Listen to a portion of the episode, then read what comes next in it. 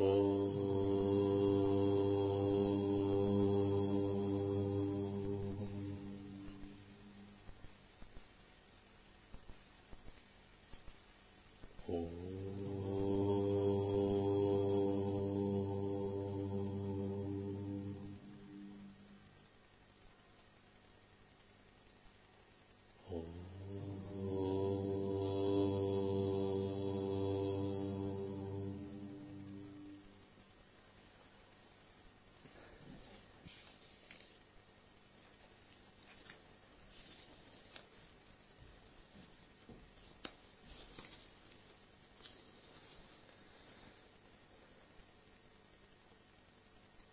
Текст Кодекс Мастера, глава 20. Признание ошибок.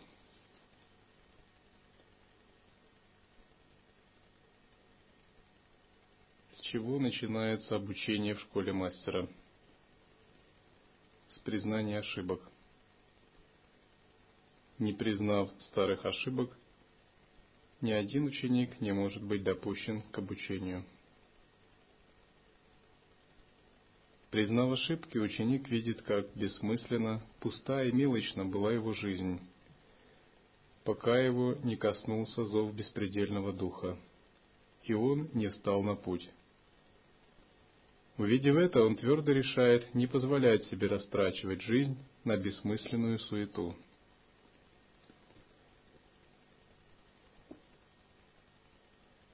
Признав ошибки, Ученик видит, как много раз он отворачивался от зова беспредельного, шел на компромисс и потакал своим темным сторонам, уступал грезам, мраку души и снам разума. Признавая ошибки, ученик искренне сожалеет о том, с какой бессмысленностью он тратил свои силы на погоню за миражами – не обретя ничего, что могло стоить хотя бы миллионной доли одной вспышки в беспредельного в его сердце.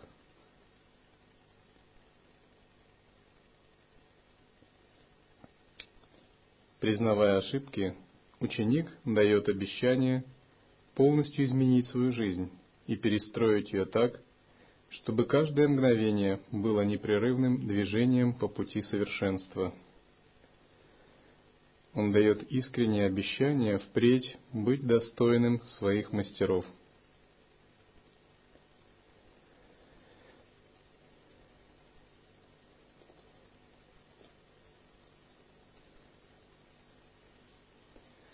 Разумеется, когда мы попадаем в монастырь, считается, что мы уже значительно пересмотрели свою жизнь и признали в основном такие ошибки. Однако это только на поверхности. Дело в том, что даже когда мы пересмотрели свою жизнь на поверхности и приняли какой-то выбор вовне, существует тонкое тело, и разум тонкого тела, он самостоятельный, подсознание. И даже когда поверхностный ум много пересмотрел, с подсознанием это еще не так – у подсознания как бы своя независимая жизнь. И часто мы чувствуем, что когда на поверхностном уровне мы являемся практиком, на подсознательном уровне мы таковым еще не являемся. И тогда мы понимаем, что пересматривать надо снова, вновь и вновь, много раз, только на более тонком уровне –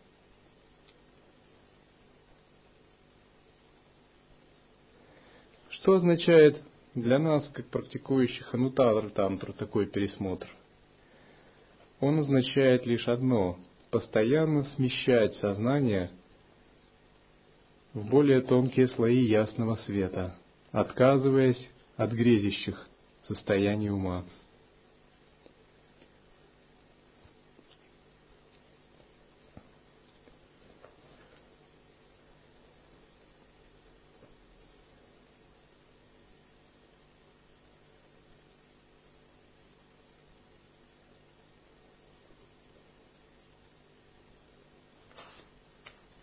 Приближение к мастеру. Признание себя грезящим.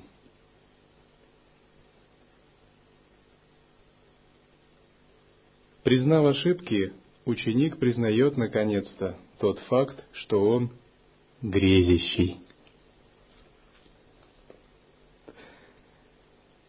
Он признает факт, что он вместо реального мира видит сны разума. Никто из людей, погруженных в сны разума, ни за что на свете не признает, что он грезящий. Никто из грезящих существ ни за что на свете добровольно не признает, что тот мир, в котором он живет, есть сны его разума, и не отдаст свои грезы.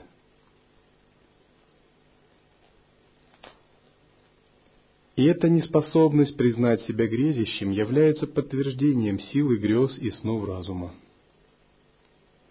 Самая большая уловка снов разума – убедить живых существ, будто бы они не спят.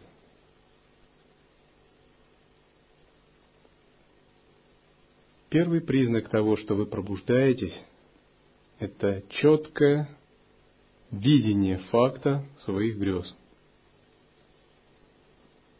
тот, кто видит свои грезы, он уже не занимает однозначно какой-то жесткой позиции. У него нет какого-то однозначного зафиксированного мнения. Он знает, что все эти мнения исходят из той же области. У него возрастает самокритичность. У него возрастает беспредельное чувство юмора по отношению к себе, к человеческой рациональности, к человеческому смыслу жизни – это еще называют период великого сомнения. Он перестает слепо доверять своим эмоциям, мыслям. У него как бы всегда такая красная лампочка. Будь бдителен. Все это продолжение этих грез.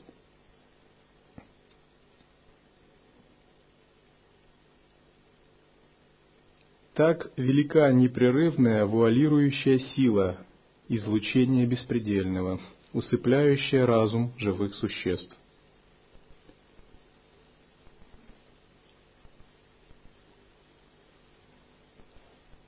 Кроме сил, таких как творение, разрушение, сохранение, поддерж... Э, просветление, ануграха, существует скрывающая сила, скрывающая, вуалирующая. Это противоположная ануграхе – это та, которая окутывает, затуманивает сознание. И эта сила действует также непрерывно на живых существ. Лишь касание беспредельного духа на время способно нейтрализовать вуалирующую силу. Такое касание постоянно случается с каждым человеческим существом. В мгновение опасности – при встрече с чужой смертью, в момент засыпания, на пике радости от чего-либо, в момент риска, смеха. Однако для грезящих существ, чье сияние очень слабо, такое касание духа проходит почти бесследно, не оставляя глубоких отпечатков их памяти. Поэтому грезящие существа как бы не замечают того, что не входит в планы их грез.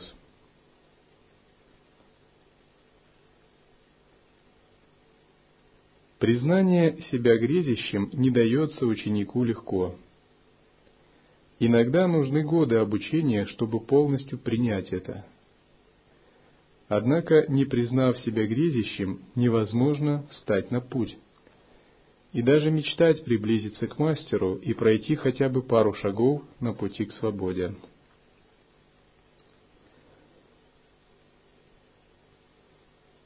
С признания себя грезящим ученик словно чувствует себя новорожденным. Вся его заносчивость и самомнение уходят, все его планы и цели кажутся ему лепетом безумца – а вся его жизнь впервые видится ему тем, чем она и являлась – бесцельным странствием в бесконечном круге грез. Признав себя грезящим, ученик обнаруживает, что не знает ничего, потому что все его знания из области грез. Они были получены в снах разума, а на пути свободы они только помеха.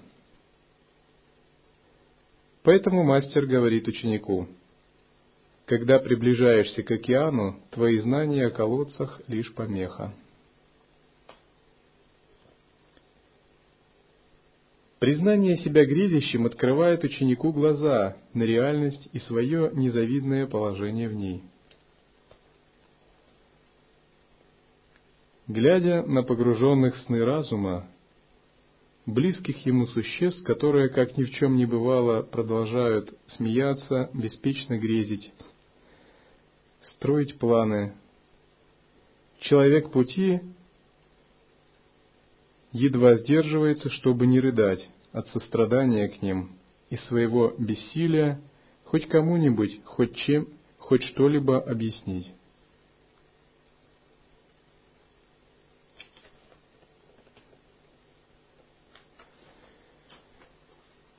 Признание себя грезящим дает ученику большую силу и отрешенность. Однако этот факт не должен ослаблять практикующего. Напротив, он должен давать ему большую силу. Это означает, йогин перестраивает свое сознание с иллюзии бессознательности на постоянную бдительность. Наоборот, непризнание себя грезящими нас ослабляет, когда мы не знаем, суть вещей так, как она есть. Реальность гораздо глубже и гораздо величественнее, и наша природа гораздо чудеснее и всемогущественнее. Именно иллюзии делают нас маленькими грезящими существами. Признание факта этих иллюзий распахивает наш ум, позволяя сознать себя беспредельными. Но на этом пути есть такой тонкий промежуток времени, который называют великое сомнение. Когда мы четко увидели свои грезы, однако еще не смогли распахнуть свой ум. Мы уже отрешились от старой личности, но мы не нашли еще новое «я», и мы как бы находимся в таком очень скользком положении – у нас нет уже мирской, мирского самодовольства и уверенности, но божественную гордость и величие ситха мы еще не обрели. И тогда мы можем чувствовать себя в таком большом замешательстве. Этот период проходит каждый, его называют «великое сомнение». Однако вы практикующие Анутара Тантру – это означает, что с самого начала вам дается прямое введение и посвящение в божественную гордость. Это означает, если у вас есть большая вера и чистая самая, и понимание учения, вы проходите период великого сомнения очень легко, потому что в беспредельном сомневаться невозможно – его нужно переживать. Если у вас есть благоприятная связь с учением, и вы его правильно применяете, великое сомнение заменяется у вас на Девабхавану, на божественную гордость.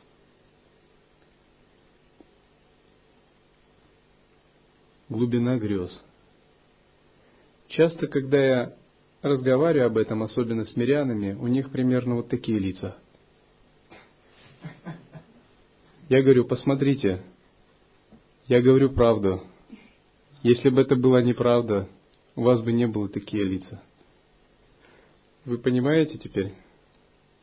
Потому что тот, кто избавился от грез, у него такое лицо никогда не бывает. Вернее, оно у него всегда такое, он уже привык к нему.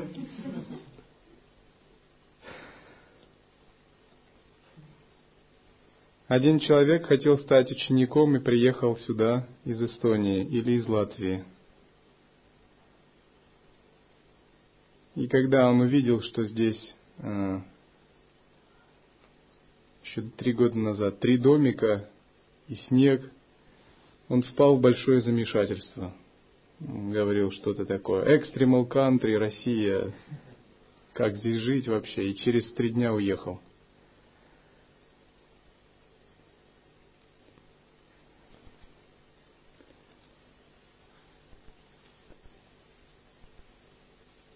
Но на самом деле барда, страдания, перерождение – это еще более extremal situation.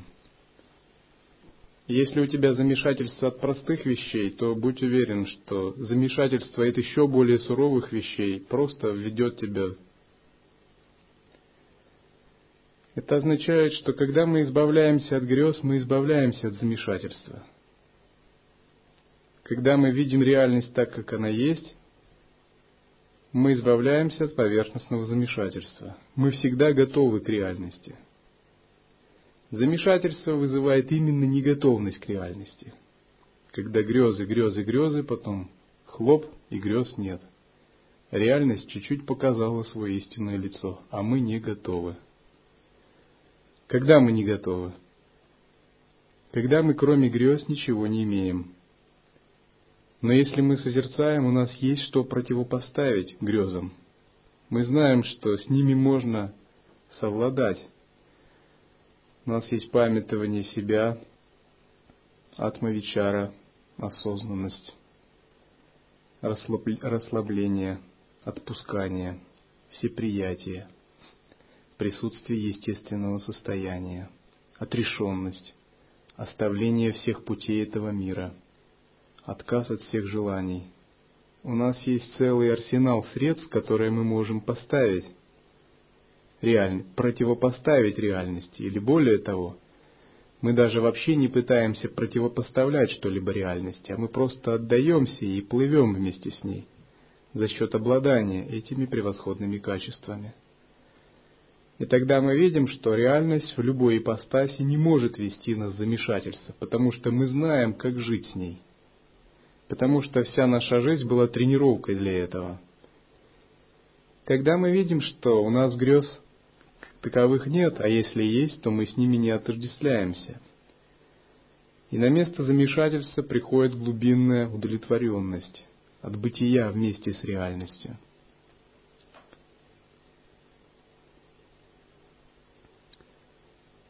Время великого сомнения, глубина грез – признанием себя грезящим и факта снов разума, сны разума ученика не исчезают, а грезы не рассеиваются. Напротив, ученик с большой остротой и болью замечает, как они глубоки, и как цепко, не ослабляя хватки, грезы держат его в оковах, не оставляя даже на мгновение. Видя это, он может прийти в отчаяние, такое, что у него из глаз, не переставая, будут течь слезы. Тогда, подбадривая ученика, мастер говорит, что жизнь человека пути радостна. Это улыбка сквозь слезы. Острое понимание своих грез, наполняющее болью и заставляющее содрогнуться до глубины души, есть верный признак того, что ученик реально начал освобождаться от снов разума. Этот момент мастера зовут «время великого сомнения», потому что ничто не остается прежним для того, кто понял, что он во сне, в бесконечном сне разума. Во время великого сомнения ученик идет по безжизненной пустыне грез – и ничто больше не может дать ему утешения. Ибо как можно полагаться на сны? Если ученик следует пути, не получив передачу гуру, не имея прямого введения, так оно и есть. Однако, если вы хоть чуть-чуть уловили дух естественного состояния, у вас есть всегда безграничная опора, на которую нужно опираться. И именно наша школа делает акцент на прямом видении в самом начале. Другими словами, я даю прямое видение даже мирянам, не принявшим прибежище. с точки зрения низших тантр это является как бы не по канону. Потому что в низших учениях тантр нужно как минимум обрести прибежище и начитать, выполнить базовые практики и прочее. А потом через много лет ты получишь объяснение. Однако стиль именно анутара тантры таков, что дается прямое введение – прямое указание на природу реальности, как она есть. Это означает, что ученик как бы с самого начала э, получает драгоценный подарок, мощную опору в своей практике, которая позволяет ему легко пройти период великого сомнения. В дзен, допустим, это не так. В дзен ученик практикует, доводит до пика великое сомнение. Ему не объясняется, как пестовать естественное состояние. Ему объясняется только, как уничтожать грезы. Конечная реальность не описывается.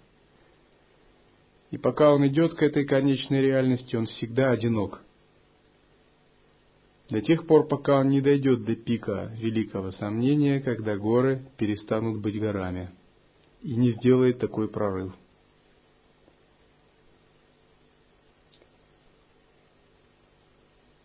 Тогда из глубин души ученика возникает отчаянный безысходный вопль о помощи к мастеру и беспредельному.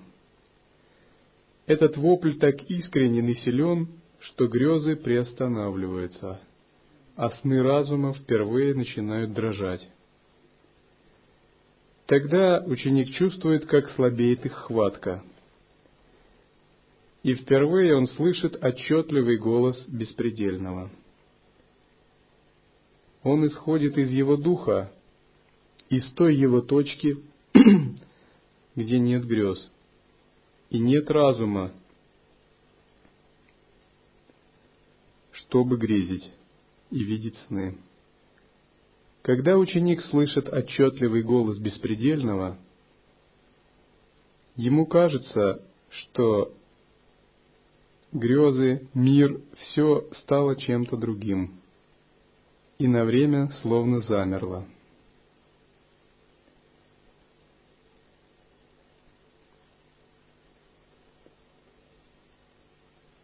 Голос беспредельного приоткрывает ученику ему собственную тайну. Он ему говорит, что его, как персоны, лично мыслящего существа самого по себе, вне беспредельного, никогда не было. А были лишь грезы, которые создавали эту иллюзию. И первое, что нужно, принять это как факт и перестать так серьезно относиться к себе, как к персоне, наделенной независимостью. Именно вот это ощущение себя великой персоной, наделенной независимостью, заставляет живые существа страдать. Однако это ощущение не что иное, как иллюзия. Когда мы ощущаем себя такой самодеятельной персоной мы всегда находимся в разрыве с реальностью. И когда реальность возникает и, и идет в разрез с нашими иллюзиями, то возникает такое замешательство. Почему?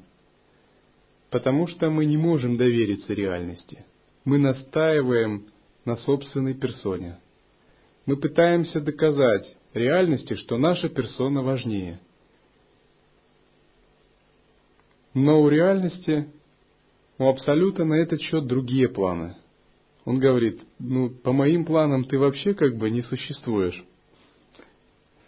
Я тебя создал ради своей игры. Почему ты так настаиваешь на своем самостоятельном существовании? Ты можешь дальше настаивать, конечно, но кроме трудностей и проблем ты ничего от этого не обретешь. Почему бы не принять факт реальности, как он есть в самом деле, а не так, как тебе вздумалось? Так первое, что нужно, принять это как факт и перестать так серьезно относиться к себе, как к персоне, наделенной независимостью. Ибо эта персона – миф. Этот миф пустил глубокие корни, но это миф. Понимание этого дает ученику вспышку духа, которая целиком перестраивает его отношение к себе, миру грез и к беспредельному. Так ученик впервые становится истинным человеком пути, уважающим свой выбор. Почувствовав вкус беспредельного, его дух становится собранным, действия вываренными, а слова отточенными. Он выглядит теперь бдительным, как выглядит воин перед решающим сражением.